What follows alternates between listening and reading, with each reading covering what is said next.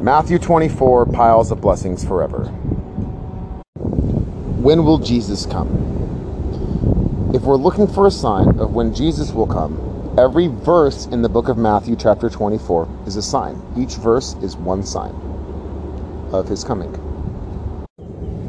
When we get confused, we can remember what God said. Jesus' disciples, we might say, are men that learn from him, but also are men that might be exalted to a great high position in the kingdom of God. They learn from him, they do things with him, they do things that they learn, they say things that he says, and also we might say are men that might be exalted exalted to a great high position in the kingdom of God.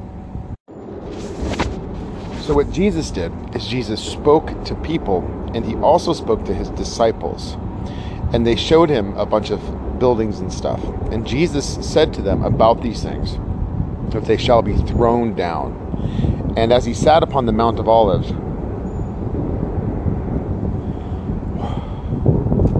his disciples asked him privately about um, some things. And so Jesus answered them, saying that when when all of these things happen, there's a lot that men and women can see.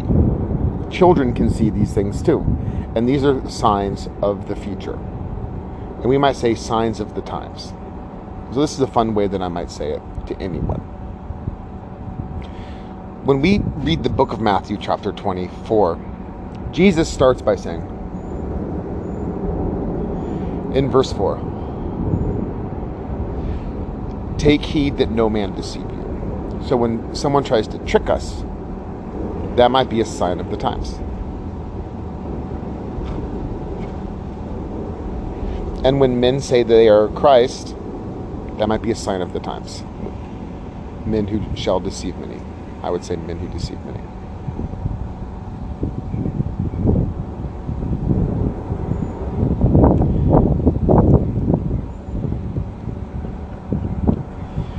And we'll hear of other things. And we might say it's sad. But then a lot of us will be in trouble and then we'll be with God. We'll be a ghost, we might say, with God. And it's really fun to be a ghost.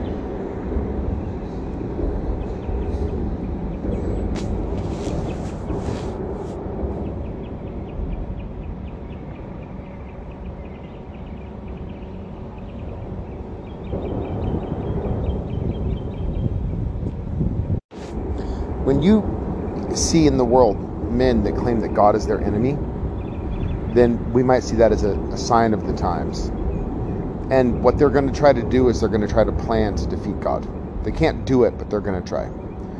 And so we'll see them try. And then they're going to try to kill a lot of us that don't join them. And then we can be a ghost. And it's a lot of joy to be a ghost in heaven. We might say a spirit, we might say a ghost, and it's a lot of joy.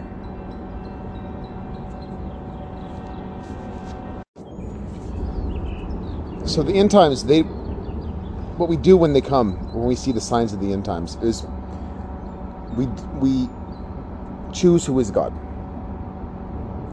and we learn what to do as a servant of God. And anyone can be a servant of God, and that's written throughout the Bible. So what we can do if we don't know how to be a servant of God is we can ask someone who knows. Maybe an angel might tell you one day. So what will happen is Jesus will come. Um, at a particular time, and then the enemy will be defeated. And then after, it's not written much in the book of Revelation 24, then there'll be the millennial reign of Christ.